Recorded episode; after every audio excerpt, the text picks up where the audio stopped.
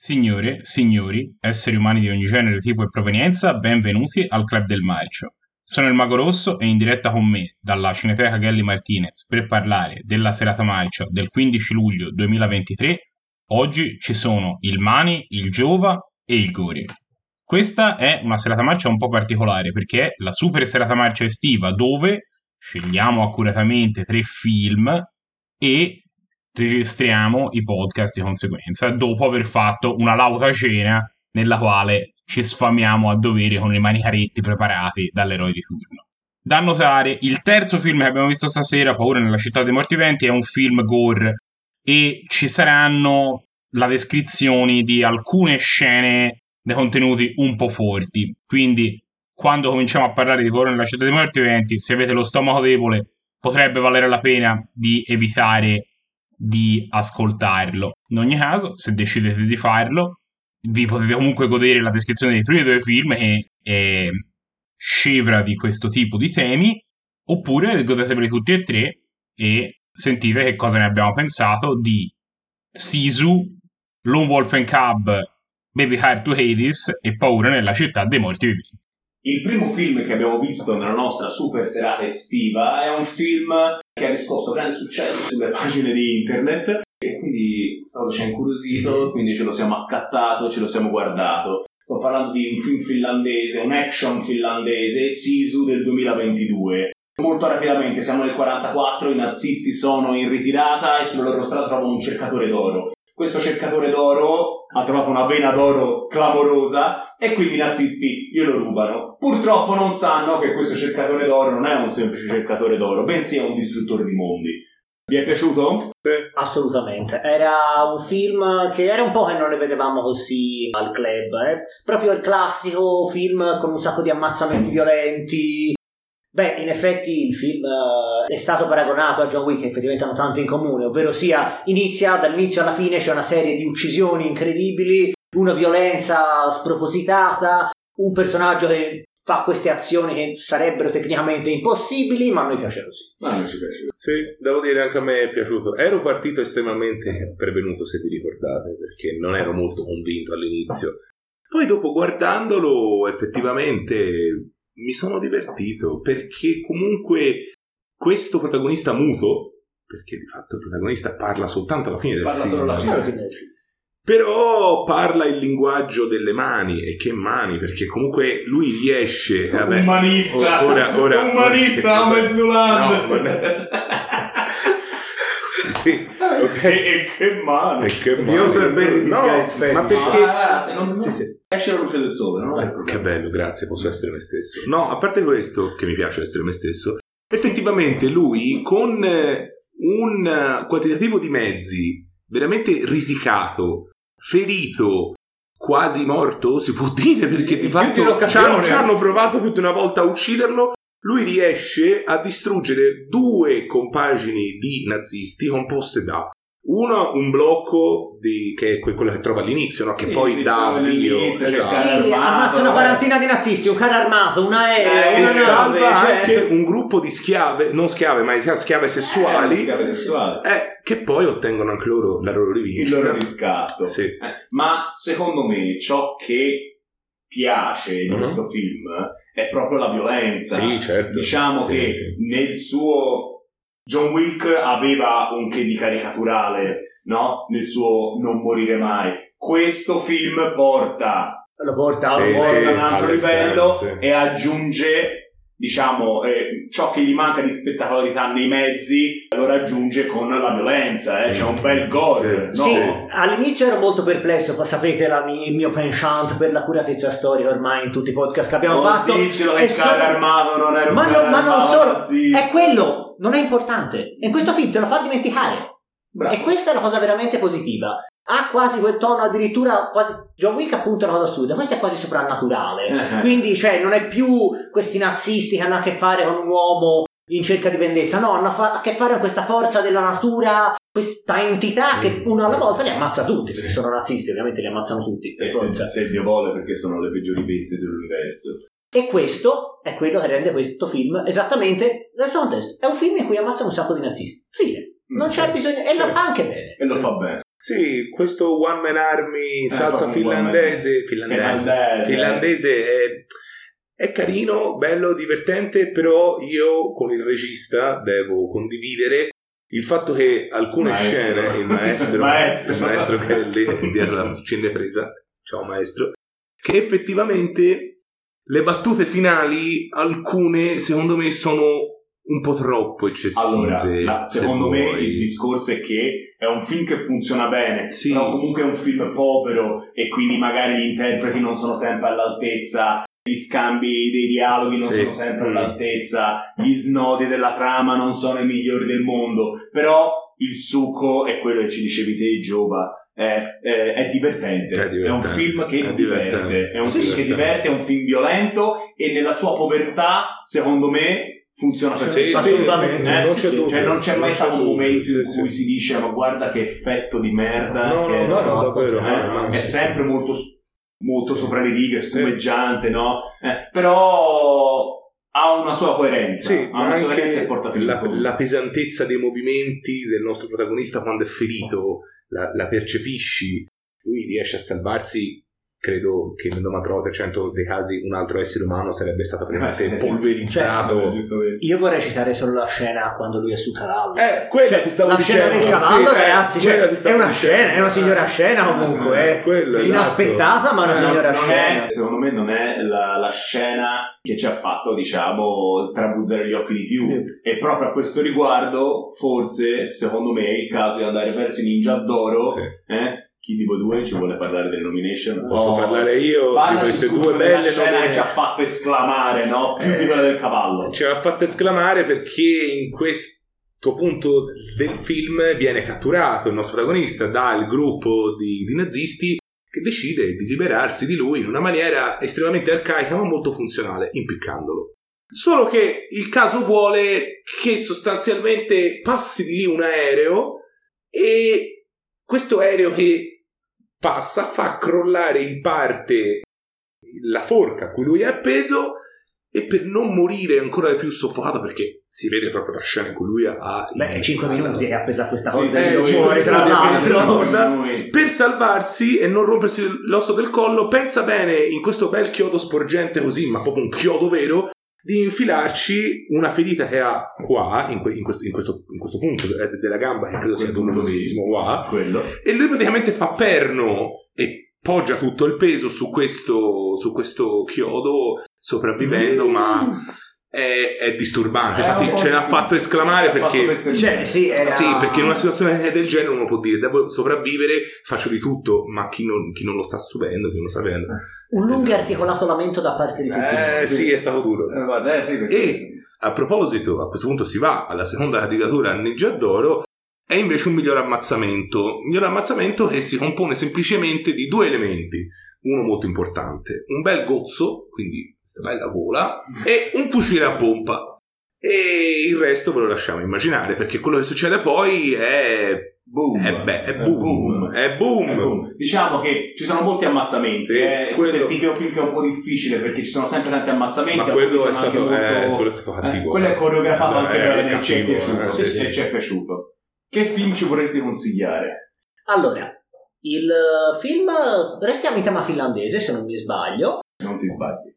E in questo caso però non abbiamo un eh, cercatore d'oro, bensì abbiamo il presidente degli Stati Uniti. Mm. Perché in questo film Big Game il nostro amatissimo Samuel. Jackson è il presidente degli Stati Uniti che per una volta si ritrova a essere preda.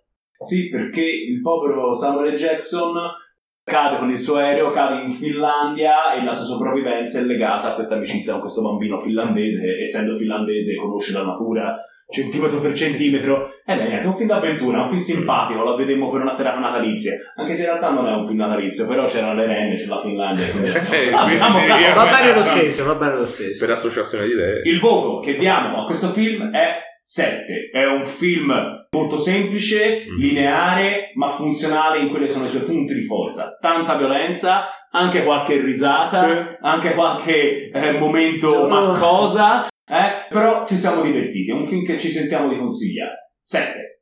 Il secondo film, accuratamente selezionato per la nostra tradizionale super serata estiva, come ormai ci piace fare, è un film della saga di Lone Wolf and Cub, nella fattispecie il terzo, Lone Wolf and Cub, Baby Cart To Hades. to Hades, eh? e gliel'ho indicato per coinvolgerlo, mica perché me l'ero dimenticato. E questo film, fortemente voluto dal Mago Rosso, che è un particolare fan della serie, prosegue l'epopea del nostro samurai, del nostro boia dello shogun in compagnia di questo bambinello, di cui non ricordo assolutamente la trama. Beh, in realtà non è che ci sia molto da ricordare, perché è la solita trama di tutti i Lone Wolf e Cub, anche perché sono cinici. Lui arriva, sconfigge qualcuno, riporta la giustizia, viene incaricato di uccidere qualcuno, qualcuno cerca di fermarlo, fa giustizia.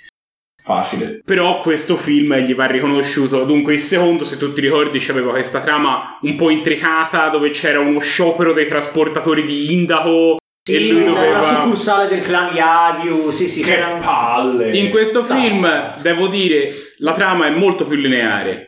Tomisaburo si ritrova legato al destino di una donna che stava per essere venduta alla prostituzione che sparisce dopo 10 minuti di film. per motivi di onore e per questi motivi di onore si ritroverà a, a massacrare un- tutta una serie di samurai del clan di turno e guerrieri di varia natura che gli si ostacolano nel cammino. A me questo fatto che la trama fosse più semplice in realtà è piaciuto, questo film è piaciuto di più del secondo e parte Sono del motivo è anche questo. Ma infatti si vede da come ne parli che questo film ti è piaciuto. Ora, Giovanni non è, non è concorde, ma Nel secondo senso, la mi è maggior piaciuto di più il secondo, ma perché io apprezzo le sottotrame politiche del Giappone feudale mi fanno impazzire. Eh, perché però eh, Giovanni è quasi in un po' di nicchia, diciamo. eh, diciamo, l'opinione del club è che questo film abbia funzionato un pizzico di più del secondo. C'è un elemento in questo film che mi è piaciuto abbastanza, perché alla fine tutti buoni a macinare con la spada,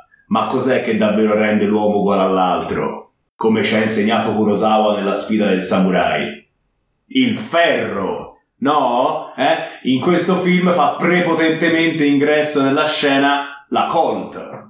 Ebbene sì, ci sono in diverse occasioni compaiono rivoltelle, ma Tomesaburo non si tira indietro, sa brandire anche l'arma a distanza e sa rispondere all'arma a distanza col ferro della katana. Col ferro della katana. E A un certo punto brandisce due ferri comunque, no? Eh, alla fine. incredibile. Va detto che in questo film, secondo me, Tomisaburo, grazie in parte anche alla trama un pochino più lineare, c'ha anche un paio di occasioni in più per eh, appunto dare prova di sé in questi combattimenti e c'è anche questo- questa scena di un combattimento mancato nel quale a un certo punto monta tutta questa tensione, si fronteggiano, decidono di combattere, stanno per estrarre le katane e Tomisaburo dice diciamo che è un pareggio e dicono va bene e vanno via. È un modo per non litigare fra veri samurai, no? Trovano, diciamo, un dispositivo Ha imposto la sua volontà perché avrebbe vinto. avrebbe vinto. Però quella scena a me era piaciuta molto, Molto bella. Sì, sì. molto, no? Si monta proprio una grande tensione. Ci sono questi due, Tomisaburo da una parte e quest'altro grosso samurai dall'altra, che vogliono confrontarsi unicamente per vedere chi è il più forte, o meglio, questo samurai sfida mm, Lone Wolf, no? Per vedere, per vedere chi è più forte, ma giustamente ancora non accade perché deve essere, diciamo, una ciliegina da mangiare alla fine, no? Però quella scena lì mi è piaciuta molto. Devo dire che secondo me questo film è bello, ma le coreografie del primo film rimangono inarrivabili. Eh, Secondo me le coreografie del primo film sono più belle e i tempi narrativi del primo film sono più belli anche perché questo film c'è effettivamente una parte centrale dove il film arranca un pochino, eh. Mm. Eh, questo gli va riconosciuto. C'è tutta questa sequenza anche drammatica, no? Ma un pochino più lenta dove Tomesaburo viene prima torturato da... Si fa torturare. si fa torturare in cambio della libertà di questa povera Eh, donna e poi deve riprendersi da questa cosa che insomma porta a un momento un pochino più di calo della tensione e di calo dell'andamento del film mentre il primo quello che c'aveva è che teneva veramente tutto il tempo c'erano combattimenti insomma continui serrati e non aveva questo problema e secondo me anche la qualità delle coreografie sono d'accordo che fosse È un po' migliore. western questa cosa del protagonista che viene catturato, viene ferito e si deve riprendere. eh. C'è per un pugno di dollari, c'è in Django per esempio, i primi che mi vengono in mente. Comunque insomma l'epoca è quella, eh. L'epoca sì, è a quella. proposito delle scenografie, devo dire effettivamente non tanto forse non all'altezza che questo film praticamente non aveva scenografie. È fatto, cioè la prima scena sulla barca, poi è tutto un interno in un'unica stanza e poi è questo viale con gli sterpi a fianco. Anche il secondo, comunque, per quanto privo di particolari elementi, c'era il, le, le dune di sabbia, che era Mm. veramente comunque uno scenario comunque bello nel, nel suo essere spoglio. Questo era semplicemente in una valle che credo addirittura che questa cosa della, della valle piena di sterpi sia lo stesso sfondo che utilizzano per quasi tutte le serie di Super Sentai Power Ranger, una cosa del genere, se ci fate Vabbè, caso. comunque erano film seriali questi qui, sono tutti i primi quattro film della serie, sono usciti tutti nel 1972, proprio perché, come mi insegni, poi smentiscimi se sbaglio, questo film è tratto insomma da tutta Ci insomma, doveva da- essere da una serie di episodi, ecco, scusami, ecco, sì. usati- Era una serializzazione, esatto. Allora, mi è fatto venire in mente che l'anno scorso, quando abbiamo parlato del secondo film della serie, te eri particolarmente esaltato per un'uccisione alla fine, no? In cui il nostro eroe taglia la gola al cattivo. Sì, è tutto no? molto poetico. È tutto molto quanto. poetico. Forse manca un po' di poesia in questo film. Non lo so, perché il discorso anche lì secondo me era molto bello, che il discorso che c'è di questo famoso duello, di questo pareggio all'inizio, poi giustamente viene rettificato sul finale. Però c'è anche quel discorso con il samurai che sta morendo e fa tutto un discorso su ma allora cos'è l'essenza Mm. di un guerriero. Quindi diciamo invece era più standardizzato se vogliamo, Sì. perché è il tipico discorso che uno si aspetta in un film del genere, mentre quello prima era tutto un'elegia sulla morte, questo invece era sull'onore, chissà cosa ci, riserverà il quarto a questo punto, Eh. perché aspetto la quarta puntata dell'elegia a questo punto. Eh, perfetto. Piccolo, piccolo inciso. Secondo me non abbiamo dato abbastanza spazio al confronto fra questi due samurai, d'accordo? Perché c'è il boia dello shogun da una parte e poi c'è questo personaggio Questo che- guerriero senza padrone che che, non- deve ritrovare il suo ruolo Oh. perché ha perso di vista che cosa vuol dire essere un vero samurai Mhm. e giustamente Tomisaburo è lì per ricordarglielo Mm. di katana Perché storicamente, aiutami di nuovo Giova, siamo in quel momento della storia giapponese in cui i samurai sono messi al bando. in cui lo shogunato ormai è praticamente siamo vicini all'epoca della restaurazione quindi l'imperatore sta per riprendere il potere ma ancora non è avvenuto quindi il ruolo dei samurai ormai è in bilico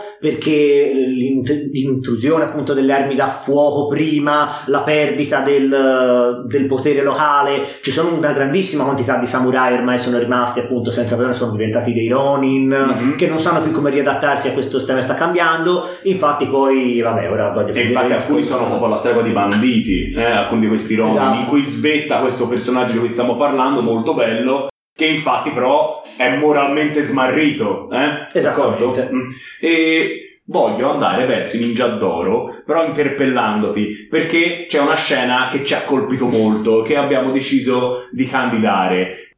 Qual è questa scena? Si parlava prima di questa valle piena di sterpi, nella quale sono stati girati i Power Rangers, come tu dicevi te.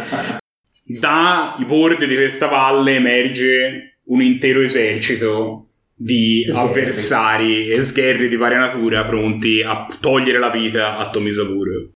Ma Tomisaburo non è da solo, con lui c'è il figlio Daigoro, portato nel suo passeggino che si sta avventurando per l'Ade.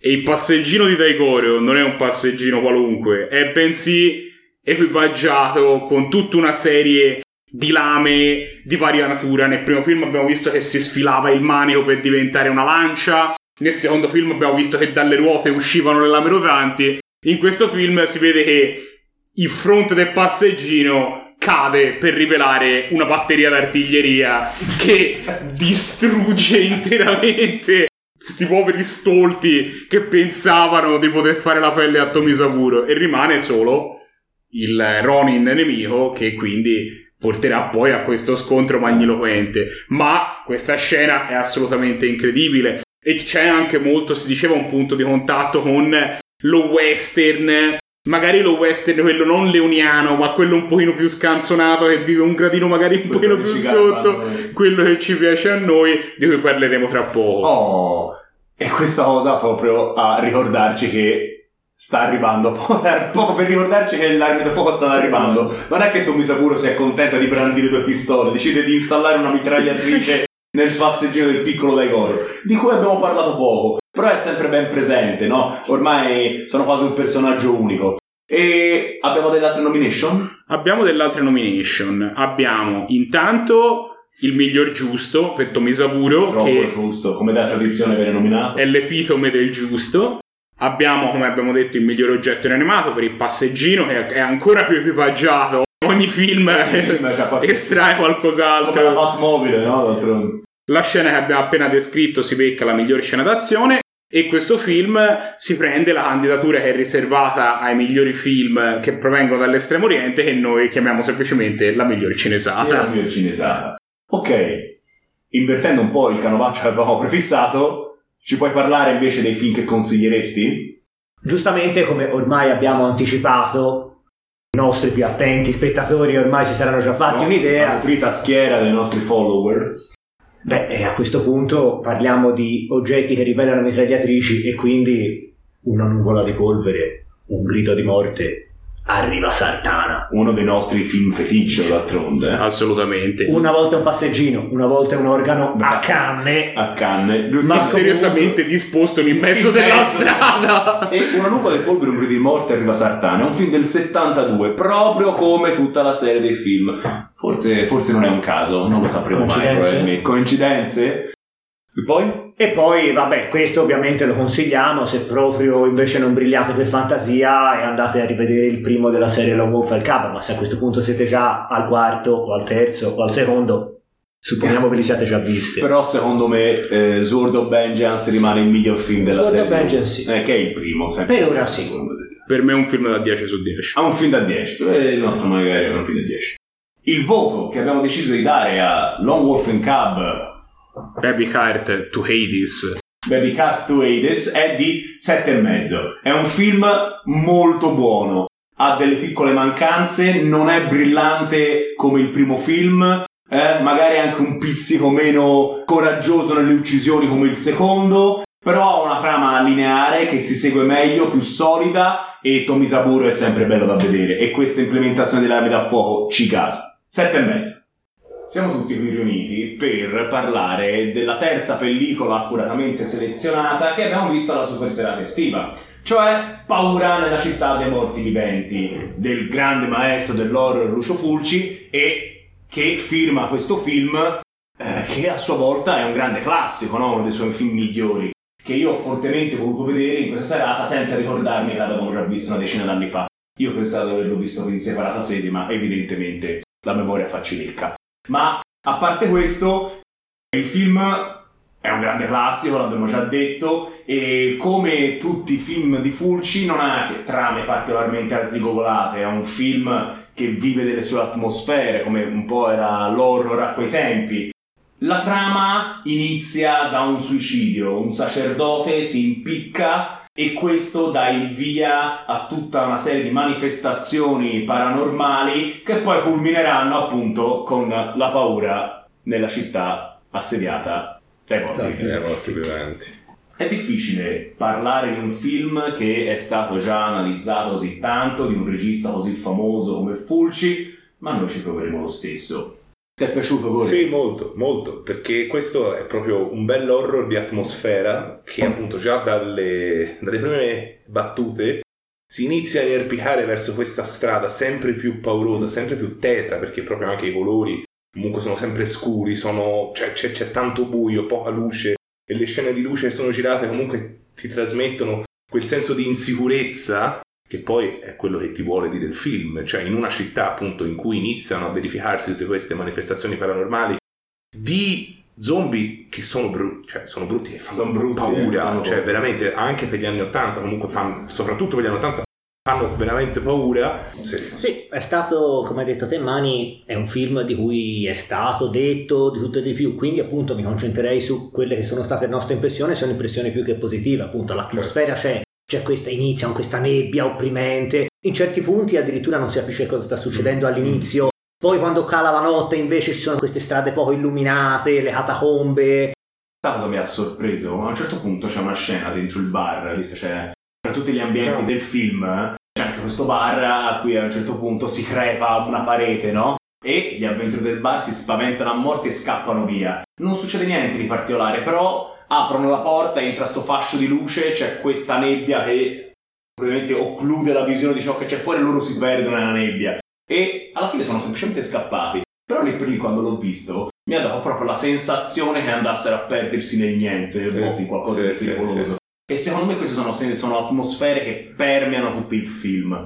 D'altronde era proprio tipico di quel genere lì, dell'horror, del thriller degli anni 70-80, costruire queste sensazioni, queste atmosfere così opprimenti anche quando effettivamente il male non colpisce. Però ecco, a proposito del male non colpisce, una cosa che un po' mi ha, diciamo, tra virgolette, perplesso, è proprio il fatto che il titolo, presumibilmente suppongo, poi al maestro, non si può dire nulla al maestro, però forse per ragioni di, di marketing, perché dovevano vendere il film, c'è questa cosa de- nella città dei morti viventi, però i morti viventi arrivano solo sul finale, grosso modo, cioè è questo male in realtà perché anche i primi eventi e poi anche diciamo i primi ammazzamenti che si verificano in realtà con i morti viventi non hanno a che fare. Più questa cosa del male come se si fosse aperta una porta sull'inferno praticamente. È questo male che dilaga e la gente muore non per via dei morti viventi. I morti viventi sono un accessorio che arriva dopo in realtà Allora, quindi secondo me il titolo ha un po' rovinato questa suspense che si veniva a creare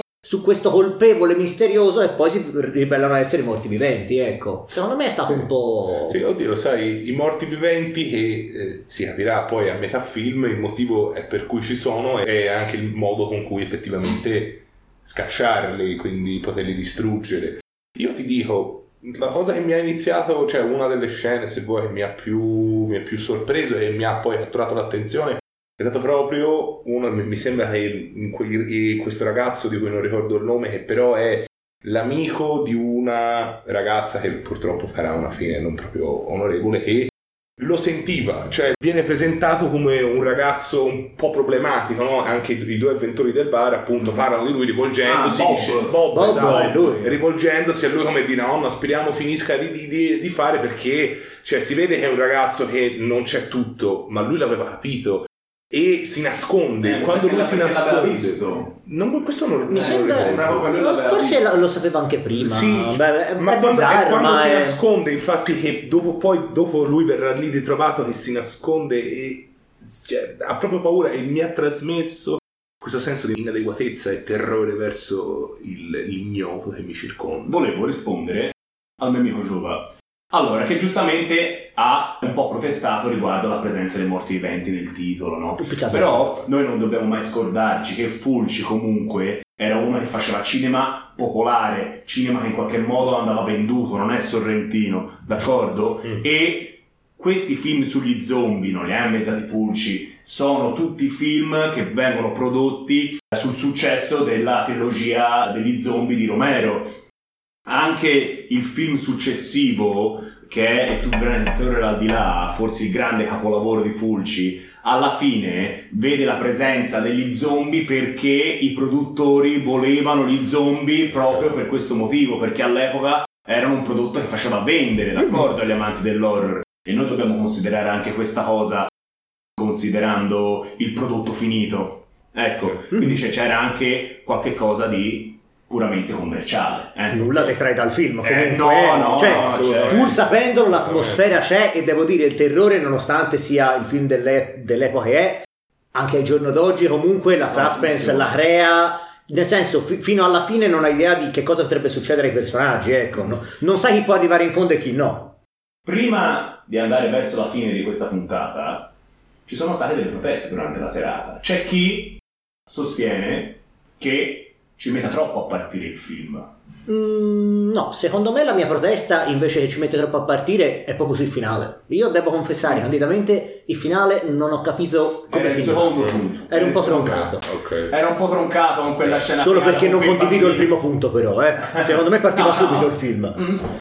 Aveva, se prendeva il suo tempo, però non è una cosa che, No. io, che io ho sofferto. Ma sì, se poi effettivamente è un falso finale che poi non ha seguito, cioè ha seguito, no? lascia allo spettatore l'immaginazione, il pensiero di che cosa abbiano visto questi personaggi e il motivo per cui l'ultima scena È un po' criptica. è critica, È sì, è criptica al critica, punto- sì. È criptica al punto e forse è fatto un po' a cazzo di cane.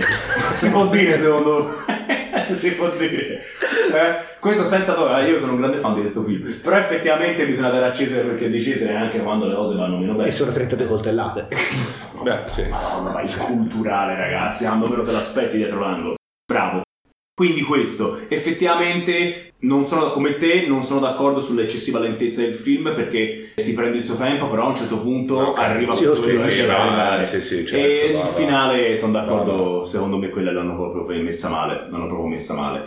Perfetto, adesso, senza indugio, andiamo al momento più bello, cioè te. Le nomination. Te, te, perché me lo so, ho sbagliato.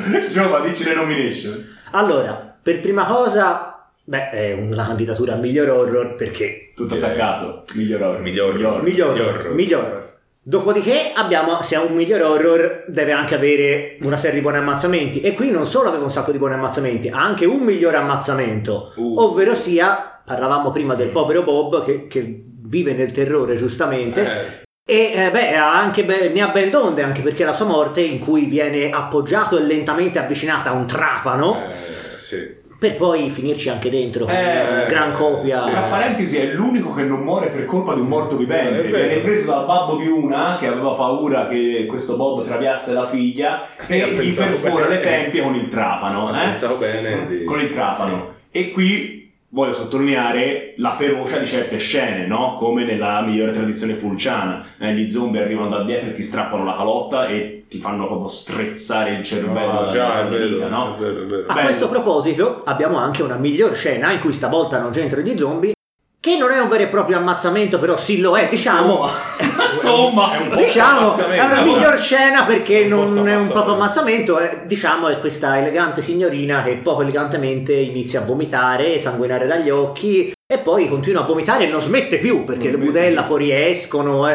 È una scena che va vista per essere... vista, e questa scena qui della ragazza che, che piange sangue è una scena famosissima a livello internazionale. eh, Cioè, io penso, ora lo so che dire la città Tarantino è un po' facile, però mi sembra proprio anche in Kill Bill l'abbia fatto. E vado un po' a memoria. Ah no, quando forse Lucy Liu piange sangue a un certo punto, eh? È quello lì? Eh, lo chiede il regista se ne intende.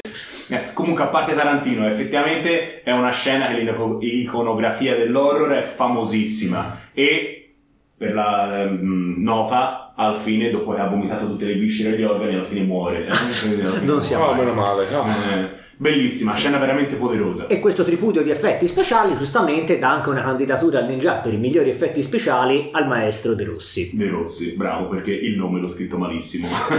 Ma abbiamo anche un miglior groove. Vogliamo premiare il sodalizio del maestro Fulci con Fabio Frizzi. Fabio Frizzi, straordinario compositore, e regala a questo film una colonna sonora assolutamente memorabile.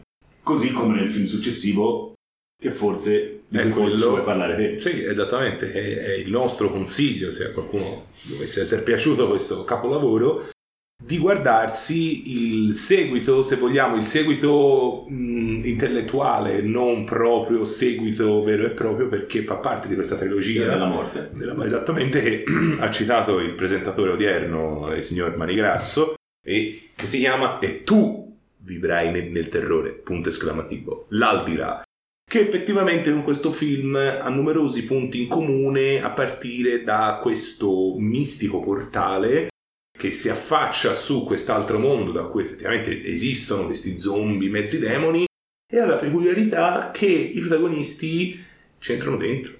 Eh sì, È quello- il, canova- il canovaccio tendeva a essere Sì, quello. però loro c'entrano dentro e guardatevelo perché effettivamente Sono loro che entrano dentro o è l'inferno che esce fuori? Guardatelo perché secondo me l'aldilà è veramente un è capolavoro. veramente bello. Questo Sì. film qui, Paura nella città dei morti viventi, Sì, è molto bello. L'aldilà secondo me è ancora più bello. Sì. Guardatelo. Sì, più che altro perché la fine di questo film, appunto, collegandoci alla fine di prima, invece è una, una fine che comunque fa più paura, di quella- più paura. fa molto più paura di quella precedente. Il voto che abbiamo deciso di dare a questo film è 8. È un film che qualcuno eh, magari ha sostenuto che ci mettesse troppo a partire. Noi non siamo di questo avviso. È un grande, un grande classico del genere. Ha posto delle coordinate importanti per tutto l'horror. Per tutto l'horror internazionale, è un film violento, ben girato, ben musicato, veramente bello da vedere. Quindi 8. Questo era tutto quello che avevamo da dire per questo film. E credo che a questo punto ci vedremo l'anno prossimo. Sì. eh? Nel frattempo usciranno le March Cord e nel caso non l'abbiate ancora fatto andate a vedere quelli sono già usciti. Tra cui proprio quello che parla di E tu, Viola nel Terrore, l'aldilà. L'aldilà. Ci vediamo allora.